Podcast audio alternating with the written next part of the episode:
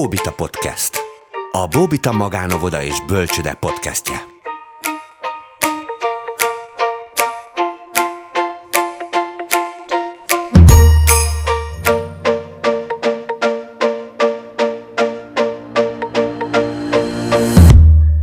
Szervusztok, sok szeretettel köszöntök mindenkit, ez itt a Bolbita Podcast következő adása, és köszöntöm szakértőinket, egyrészt Adamik Melindát, óvodavezetőt. Szervusztok! Itt ül mellettem Tamás Orsolya, gyógypedagógus, TSMT terapeuta. Sziasztok! És itt van velünk Szűcs Bianca, logopédus. Sziasztok! A mai témánk, a két fejlesztést szeretnénk körbejárni, amely óvodáskorban igen gyakran előkerül a gyerekek életébe. Az egyik ugye nyilván a logopédia témája, a másik pedig a TSMT témája. Ugye az első kérdésem az az, hogy mennyire jellemző, és akkor kezdjük Orsinál, hogy mennyire jellemző a TSMT, az idegrendszeri érés és az ezzel kapcsolatos fejlesztéseknek a jelenléte az óvodás gyerekek életében. Hát ahogy az időben haladunk előre, úgy egyre, egyre népszerűbb lesz ez a TSMT, mint mozgásterápia. Nagyon sok gyerek, és nagyon sok, tehát nagyon sok szülő igénybe veszi, nagyon sok gyerek jár. Igazából itt az a nehéz, hogy, hogyha egy gyereknek bármilyen terápiára van szüksége, hogy kiválasszuk a neki megfelelőt. Tehát, hogy ez a TSMT sem egy csodaszer, és csak akkor lehet hatékony, hogyha ez az, amire a gyereknek valóban szüksége van. Mi az a TSMT? A TSMT az egy magyar mozgásterápia, tehát a Lakatos Katalin nevéhez fűződik a, a kidolgozása. Gyakorlatilag ez egy szenzomotoros terápia, ami mozgással, különféle vesztibuláris ingerekkel, beszéddel és ezeknek a kölcsönös kapcsolódásával segíti a gyermek fejlődését. Mhm. Mikor van szüksége mondjuk TSMT-re egy gyereknek?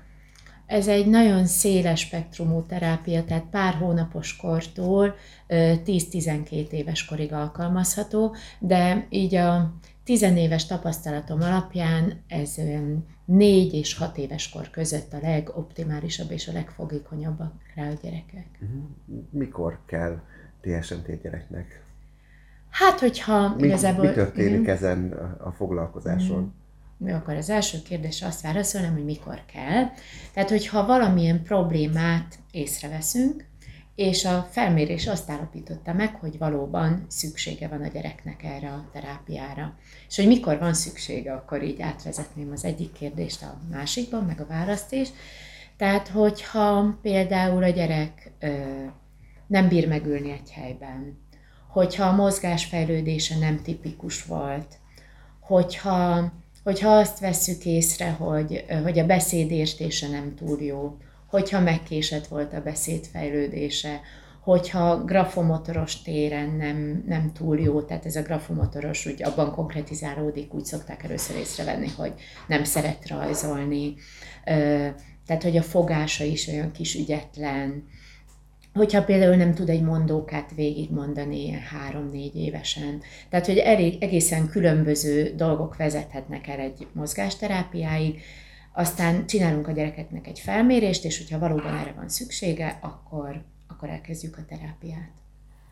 Jó, Melinda, te mit látsz az óvodás korosztályban TSMT ügyében? Igen, mi abban szerencsés helyzetben vagyunk, hogy Orsi nekünk itt van Mankónak már nagyon régóta, de az egészen kicsiknél, amikor azt a szemüveget adta ránk Orsi, hogy, hogy mi történik akkor, amikor a saját lábában elbotlik, és egy, egy, a saját tereit nem érzékeli a gyermek, és mindig koccan valahova a feje, valahova a lába, összeütközik a társával. Tehát ezek azért mind olyan jelek a legkisebbeknél, hogy, hogy érdemes azért ott megnézni, hogy biztos, hogy minden rendben van-e vagy nehezebben tudja megnyugtatni magát egy alvás időben, esetleg az étkezésnél is még a szék mellé ül. Tehát nem érzékeli azt, hogy, hogy ő most ott van, és, és mellé, képes mellé ülni. És persze előfordulnak ilyen hívek, nem lehet általánosítani ezekből, de amikor ez most nagyon sokszor és nagyon-nagyon gyakran előfordul, akkor a kicsiknél szoktuk mondani, akkor gyere kérlek, most egy picit így nézd meg, hogy jól látjuk, hogy ott így valami esetleg és utána természetesen fel, megvan a protokoll, ezt végig kell járni, hogy akkor természetesen az óvodapedagógus beszélget egy kicsit a szülővel arról, hogy mi mit tapasztalunk, otthon hasonlók előfordul. Ja, persze, de hát ő azt gondolta, hogy ez ott így rendben van, hogy így megyünk és mindenhova kék-zöld, lila foltok vannak is, és dőlborul a gyermek. És akkor utána szoktuk azt mondani, hogy akkor egy kicsit beszélgessenek akkor a terapeutával, elvégzi Orsi természetesen a, fel, természetesen a felmérést, és utána ö, elkezdődhet egy folyamat, ha arra megalapozottok van. De a későbbiekben is, amikor már tényleg valóban a, a, a kognitív dolgok is, igen, ez a ceruzafogás, ez azért mindig nagyon ö, mérvadó, vagy, vagy tényleg nagyon sokszor megmutatjuk, meg van jelölve a lapon, hogy egyébként honnan indulna balról jobbra, de egyáltalán nincs kialakult oldalisága, és így nem érzékeli ezeket a téri tájékozódásbeli dolgokat, akkor mindig egy, egy nagy mankó számunkra az orsi. Tehát, hogy nehéz ezt igazából megfogalmazni, hogy mikor kell, mert más nézek egy hat hónapos babánál, más nézek egy két és fél éves bölcsisnél, ahol már mondania kellene azt a 70 szót, de még meg se szólal, más nézek egy négy évesnél, aki nem hajlandó a ceruzát a kezébe fogni, meg más nézek egy, egy mondjuk öt és fél hat évesnél, aki még nem tudja, hogy melyik a jobb meg a bal keze. Ennek megfelelően, tehát a korosztályokra lebontva a felmérés is más és más.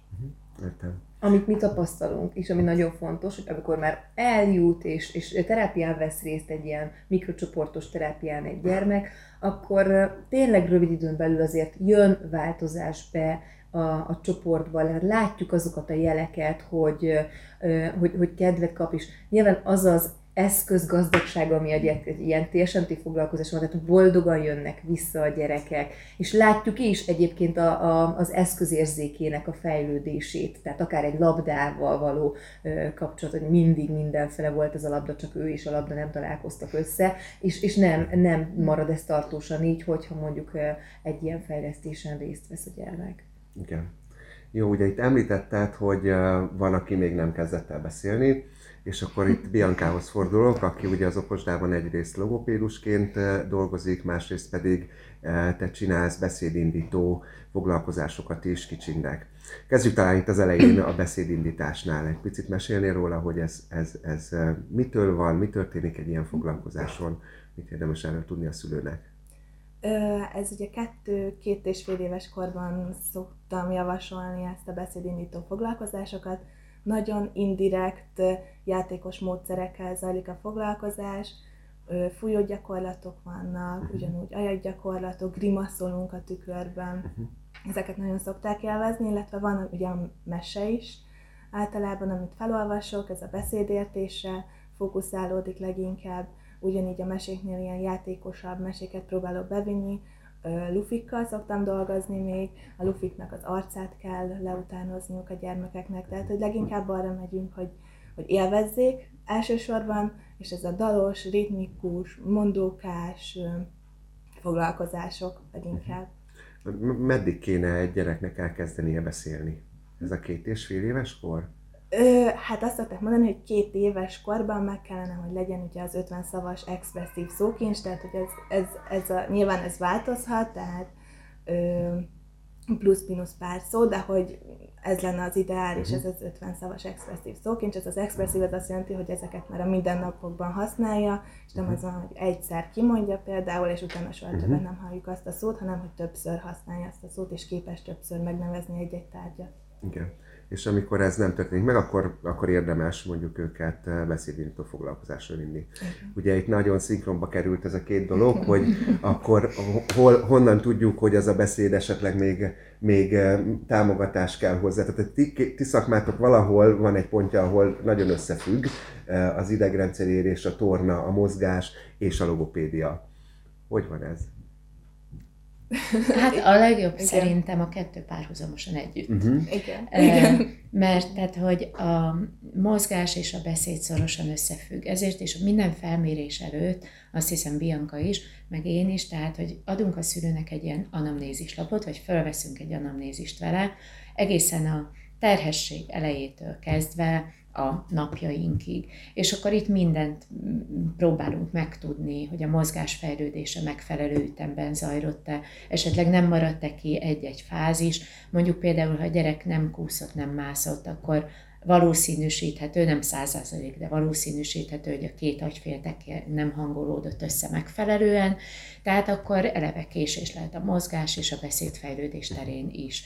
Úgyhogy nagyon sok olyan gyerek van, akit mi így egymással, egymás között adogatunk a Biankával, vagy más intézménybeli logopédussal, mind a két terápiát csinálják, és így valóban kézzelfogható eredményeket tudunk elérni záros határidőn belül. Mindig szoktam mondani, hogy az érettségére nem így fognak menni, ez nyilván egy vicc, de tehát, hogy kell is idő, sok idő kell, kellene ezt hónapokban lehet mérni, nyilván minden szülő nagyon szeretné, hogyha két foglalkozás után a gyerek megszólalna, tehát, hogy kell idő, de hogyha intenzíven zajlik, és az egyik terápia a másikat erősíti, akkor hamarabb várható eredmény. Igen, én is ugyanígy gondolom. Igen, kell a kettő, kell a kettő együtt. És mi az akkor a, a logopédia témán megyünk tovább, ugye, amikor a szülőnek látni kell azt, hogy bizonyít logopédusra van szükség, mert egy darabig a gyerekek, hát nyilván, ahogy tanulnak beszélni, az még nincsen rendben, de nyilván el kell jutnunk egy pontra, amikor már azt mondjuk, hogy ez most már alul marad, mint ahol tartania kéne. Hát itt külön választanám a beszédet és a nyelvet. Ugye az egyik ugye magára az alaki beszédre, tehát itt az artikulációt zavarokra gondolok. Ugye három éves korban ez teljesen természetes, hogy nem úgy beszélnek még a gyermekek, tehát hogy nem minden hang tiszta. De öt éves korban már elvárható az, hogy tiszták legyenek a hangok. És iskola kezdése pedig hát nyilván az az ideális, hogyha minden hang tiszta. Úgyhogy a szülőnek ezt látnia kell, ő nyilván ez kicsit nehezebb általában, de látnia kell azt, hogy az alaki beszéd, ez milyen, illetve a gyermeknek a beszédértése milyen, mert ez is nagyban hozzájárul ahhoz, hogy az iskolában hogy fog majd teljesíteni. Ez mit jelent, hogy a beszédértése rendben van? Különböző utasításokat végre tud hajtani, több mhm. utasítást egymás után végre tud hajtani, Ö, és a meséknél például össze tudja foglalni, hogy miről szólt a mese. Uh-huh. Ö, nagyjából ezt foglalja magával a beszédértés. Ö, illetve, amit még megemlítenék, az ugye a nyelvlökéses nyelés, tehát hogy ez is már eleve a korai diagnózis az is megsegíti, de ezzel kifejezetten inkább csak később foglalkozunk, azért mert hát kell hozzá egy nagyfokú tudatosság. A nyelvlökéses nyelés az általában azoknál a gyermekeknél fordul elő, akik mondjuk sokáig cumiztak. Uh-huh. Ezt iskolás korban szokták javítani, de itt is előfordulhatnak ugyanúgy hangtorzítások, amikkel óvodáskorban a logopédus foglalkozik. Tehát itt is van egy olyan metszet, ami még kicsit, tehát hogy ezen is ugyanúgy dolgozni kell, és az okokra fel kell hívni a figyelmet. Igen. Ugye a szülő ezt talán egy idő után elfogadja, hogy, hogy a gyerek úgy beszél, ahogy, és akkor majd kijön ebből, de hogy automatikusan kijönnek ebből a gyerekek, vagy nem? Kell a megsegítés, én azt tapasztalom, tehát ö, vannak természetesen olyanok, amikor például nagycsoportos a gyermek, és mondjuk egy hang van, az R hang, ami ugye a legkésőbb alakul ki, uh-huh. akkor általában az az év végére, a tanév végére az beszokott nekik pördülni, és azzal nincsen több problémájuk az iskolában. Viszont, hogyha több hang van, amit torzít a gyermek, akkor érdemes logopédushoz fordulni, mert anélkül valószínűleg nem fog kitisztulni magától a hang. Uh-huh. És milyen büszkék szoktak rá lenni, amikor megérkezik a pergő erre. Igen, sok ilyet hallunk, és akkor tényleg büszkén mondják őket. Mennyi óvodást érintenek ezek a terápiák? Mennyire jellemző, hogy mekkora százalékuk a gyerekeknek kell, hogy részt vegyen akár logopédiai terápián vagy TSMT-n? Én itt igazándiból azt mondanám el kapcsolatban azt a tendenciát, amit így látunk, hogy, hogy, hogy én nem is gondoltam volna, hogy majd valaha ennyi beszédindítással kell foglalkozni, és kell olyan szakembereket ide vonzanunk, akik tudnak még ebben pluszban segíteni, mert a mozgásterápia megvolt, tehát hogy úgy láttuk, hogy azért így a, az egyensúlyérzékben, úgy azért így a, a figyelmi koncentrációhoz, és jó, hogyha majd megtámogatást kapnak, és most jött ez az új dolog, ami, ami tényleg, tehát egy kis csoportos korcsoport esetén nekem már nincs olyan tapasztalatom, hogy valakit ez ne érintene. Uh-huh. Tehát, hogy én, én úgy érzem, hogy, hogy ez egy ilyen halmozati dolog kezd lenni, és az pedig, hogy ha valakinek hanghibája van, tehát azért nem, nem csak a szülőnek kell erre felfigyelni, nyilván az óvoda az a tér, az a hely, és a pedagógusoknak is úgymond azért erre kötelezettség, hogy, hogy felfigyeljenek arra, hogyha valami nem stimmel, akár akkor is, hogyha mondjuk egy beszédértési nehézség, tehát a meséből nem ragad meg semmi, nem tud visszamondani gondolatokat, nem, nem látja azt a három-négy főbb mozzanatát, ami mondjuk megfogalmazható. Ez probléma, ez egy, ez egy iskolai érett segítségi fokozat, és ha ez hiányzik, akkor nyilván az óvodapedagógusnak is kell tennie ezért, de, de hogy a szakemberhez is kell és érdemes fordulni, és nyilván a, a beszéd, vagy a hanghibáknál is nagyon fontos, hogy az az évi két szűrés, ami óvodai kereteken belül megvalósul, arról az óvodapedagógus is szerezzen pontos információt a logopédustól, és ezáltal a szülőket is tudjuk arról tájékoztatni, hogy, hogy, hogy szükség van egyetlen beavatkozásra, vagy ez még az életkori sajátosságoknak megfelelő uh, hanghiba. Értem. Igen. Amit még megemlítenék ezzel kapcsolatban, hogy azoknál a gyermekeknél, akiknél van ez a megkésett beszédfejlődés, általában ezek, ezeket a hanghibákat ezek előfordulnak náluk ugyanúgy óvodáskorban is, tehát ugyanúgy viszik tovább ezt a kis nehézséget a beszédben. És azoknak hát általában végig kísérjük igazából az óvodás éveiket ugyanúgy a terápiával. Van-e prevenciós lehetőség? Szerintem ez is fontos, mondjuk uh, Orsi a te esetedben. Én egyet amit... tudnék mondani, ami nagyon fontos szerintem, legalábbis a mérhetetlen mennyiségű hallott mese, anyától olvasott, vagy ö, improvizált mese a nulla perctől kezdve. Én, én erre egy nagyon nagy hangsúlyt fektetnék, és nyilván hál' az óvodában ez még mindig megvan, és, és megadatik, de amióta azért itt vannak a kütyük, az egészen pici gyerekek életében is, így, így zuhanunk így a, a, az élő és a, a hallott, uh, olvasott mesék terén szerintem. Bocsánat. És akkor semmi gond ehhez kapcsolódnék, hogy ugye a szabad mozgás.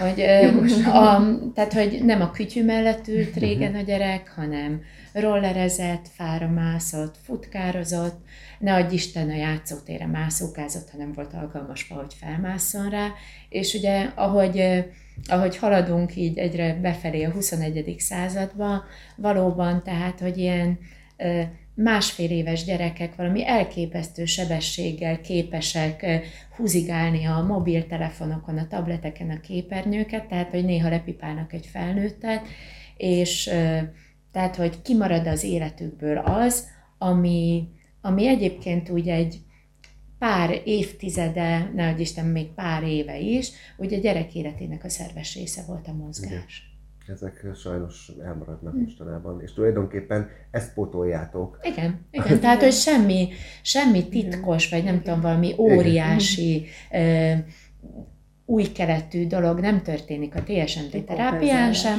hanem ezt kompenzáljuk az állandó mászással, ugrálással, bukfencezéssel, és mindent, mindent mondókával, énekléssel kísérünk. Uh-huh. Hogy ez a kettő igen. azért összeforjon. Igen, igen, igen. Bianca, Hát amit Orsi nagy mozgásokban végez, én azt itt a szájtérben, ugye a kis uh-huh. mozgások által, ugyanúgy itt a szájtérben való ügyességet, a nyelv, az artikulációnak az ügyességét, ugye 5 éveseknél ezekre figyelünk, de ugyanígy teljesen tudok kapcsolni, tehát hogy a mesével is ugyanígy gondolkozom, hogy kell a mese, és nem a tévén keresztül kell a mese, hanem fel kell olvasni a mesét. És ott is az apró jelzések, mind, tehát hogy minden nagyon-nagyon fontos, a kommunikáció, a, geszt, a gesztusok, ö, igen, ugyanezt tudom elmondani igazából, és ugyanígy gondolom. Van valami prevenciós lehetőség? Tehát, hogy amit a szülő tehát, hogy, hogy segítse a gyereknek a szép beszédhangok kialakulását? Öm, igen, különböző kiskorban még ezek a zajok, zörejeknek a megkülönböztetése, akár a kulcscsörgés, bármilyen kis apró dobok, dalolni, énekelni, minden hangszert kipróbálni, az, hogy a finom hallásuk a gyerekeknek ügyesedjen, mert hogyha meg tudják különböztetni a két hangot, akkor utána sokkal könnyebb azt ugye kialakítani. Uh-huh. Tehát ez is hallásból igen, jön. Igen, uh-huh. igen.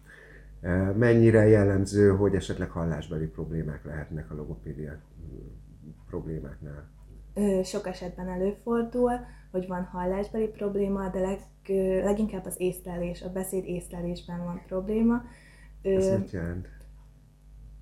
nem fizik, fiziológiás probléma van a hallással, hanem nem tudja például megkülönböztetni a két hangot egymástól, uh-huh. tehát a k és a t hang például uh-huh. az teljesen ugyanaz. Igen. És akkor ezt gyakoroltatjuk velük? Otthon ezt lehet? Érdemes? Igen, igen, igen, igen. igen.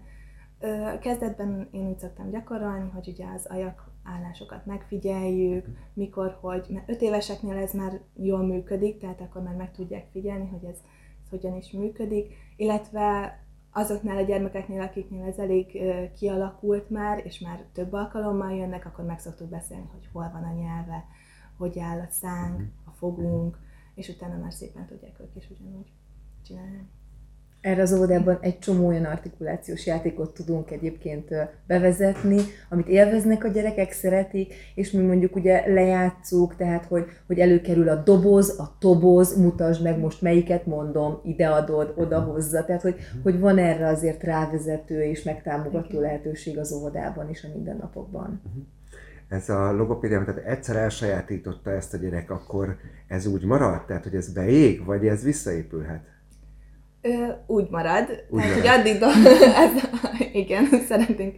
Tehát, hogy addig automatizáljuk, addig dolgozunk ezzel a hanggal, amíg teljesen be nem épül a spontán beszédbe is.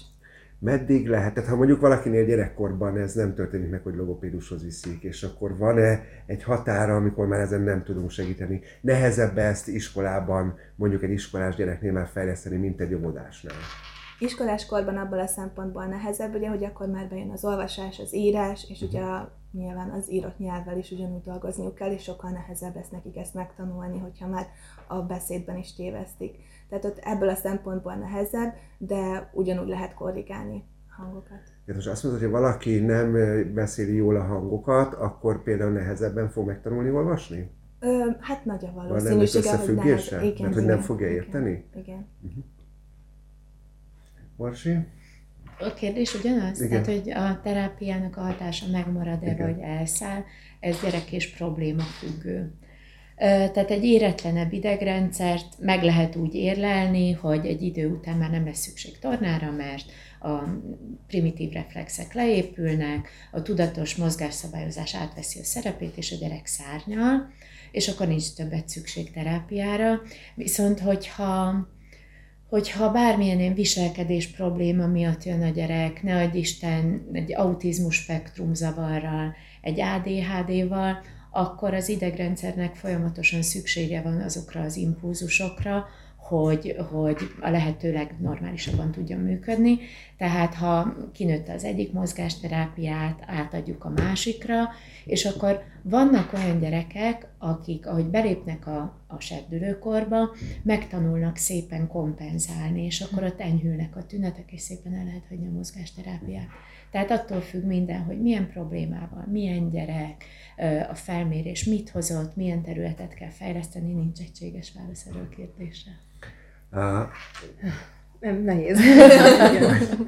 hogy mégis megpróbálok ki belőled kicsekélni valamit, tehát hogy mondjuk egy TSMT azért mhm. mire készül a szül, nyilván nem egy két hétről, vagy nyilván, egy két hónapról igen, beszélünk, tehát hogy mennyi, tudom, tehát, hogy fejletlenségtől függ, Igen, de... tehát azt szoktuk mondani, hogy a minimum az hat hónap, amikor észreveszünk valami változást. Uh-huh. Szerencsés esetben előtte is, de tehát, hogy kell ez a hat hónap.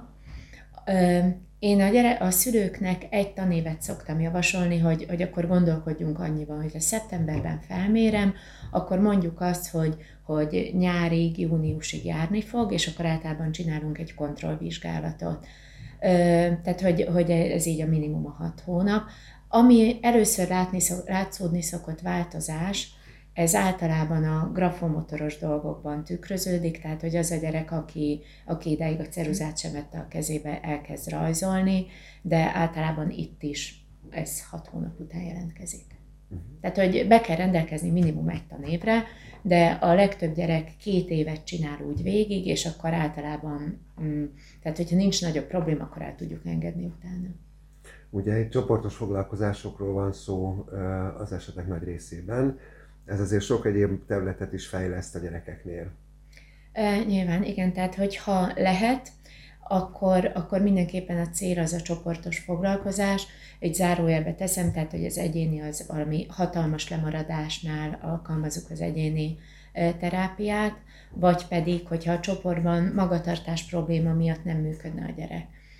A csoportos tornára, csoportos torna ugye az fejleszti a, az adott fejlesztendő területen kívül ugye a, a szociális készségeket, az együttműködést, a beszédértést, és akkor megint itt vagyunk, hogy nem csak a megkésett beszédfejlődésnél, mert én, tehát hogy törekszünk arra, hogy, hogy szóbeli instrukciókat adjunk a gyerekeknek, akkor rájövünk, hogy van, amikor ez a gyerek nem is érti az új feladatot. Akkor futok a Biancához, vagy másik logopédushoz, hogy mit csináljunk.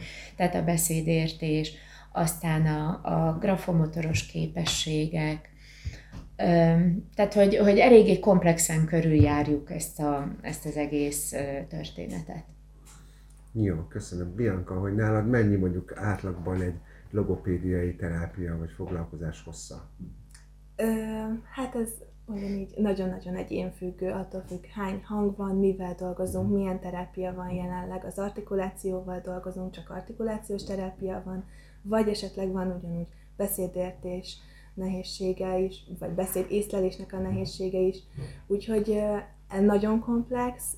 Ugyanígy a beszédindítás talán az, aminél meg lehet mondani, hogy na igen, akkor most már elég összefüggően beszél, de hát ugye látványos és ez is egyénfüggő, tehát nyilván a gyermektől is függ, azzal, hogy otthon mennyire veszik komolyan azokat a tanácsokat, amiket itt esetleg elmondunk a szülőknek, úgyhogy nagyon-nagyon egyénfüggő, és gyermekfüggő, terápiafüggő az, hogy éppen mennyi ideig tart.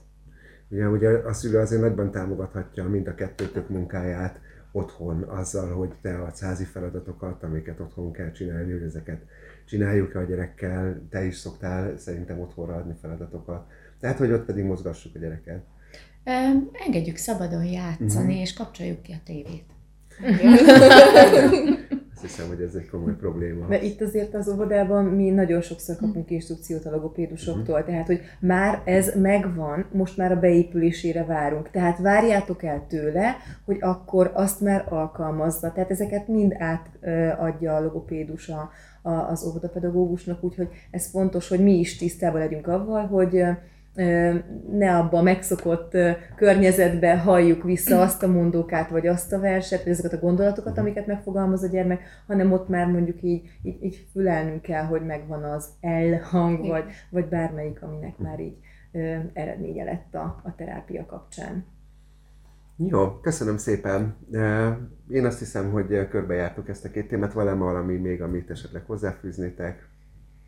Én hát esetleg annyit, hogy hogyha bármilyen apró kétség is felmerül így a gyereknek a, a mozgásával kapcsolatban, vagy, vagy a viselkedésével, vagy bármilyen furcsaságot tapasztal a szülő, akkor még mindig jobb elmenni egy felmérésre és kizárni, és akkor menni tovább a mindennapokban, mint hogy, hogy valamit ne vegyünk észre, valami nagyobb a baj, és akkor elteltek hónapok, ne Isten évek a gyerek életében, úgyhogy nem segítettük. Igen. Van olyan, hogyha hozzád is jönnek Bianca, és azt mondod, hogy még nincsen itt az ideje annak, hogy mi ezzel dolgozzunk? Persze, igen, igen. Hát leginkább ugye az artikulációval kapcsolatban volt, hogy felkerestek, hogy nem egy pár hangot tisztán, viszont van még idő, tehát, hogy öt éves korban nézzük az artikulációt leginkább, akkorra van meg az az idegrendszeri érettség a gyermekeknél, mhm. amikor ezt már, ezzel már lehet dolgozni, amikor ezzel már tudunk dolgozni. Úgyhogy igen, van nálunk is ilyen. De még mindig jobb egy felmérés. Igen, mint a, mint a nem. Nagyon szépen köszönöm a beszélgetést. Kiváló szakembereink vannak, fordulhatok hozzájuk is itt a Mubita okosdában.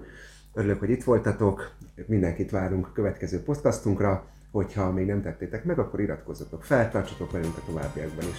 Köszönjük szépen, sziasztok! Sziasztok!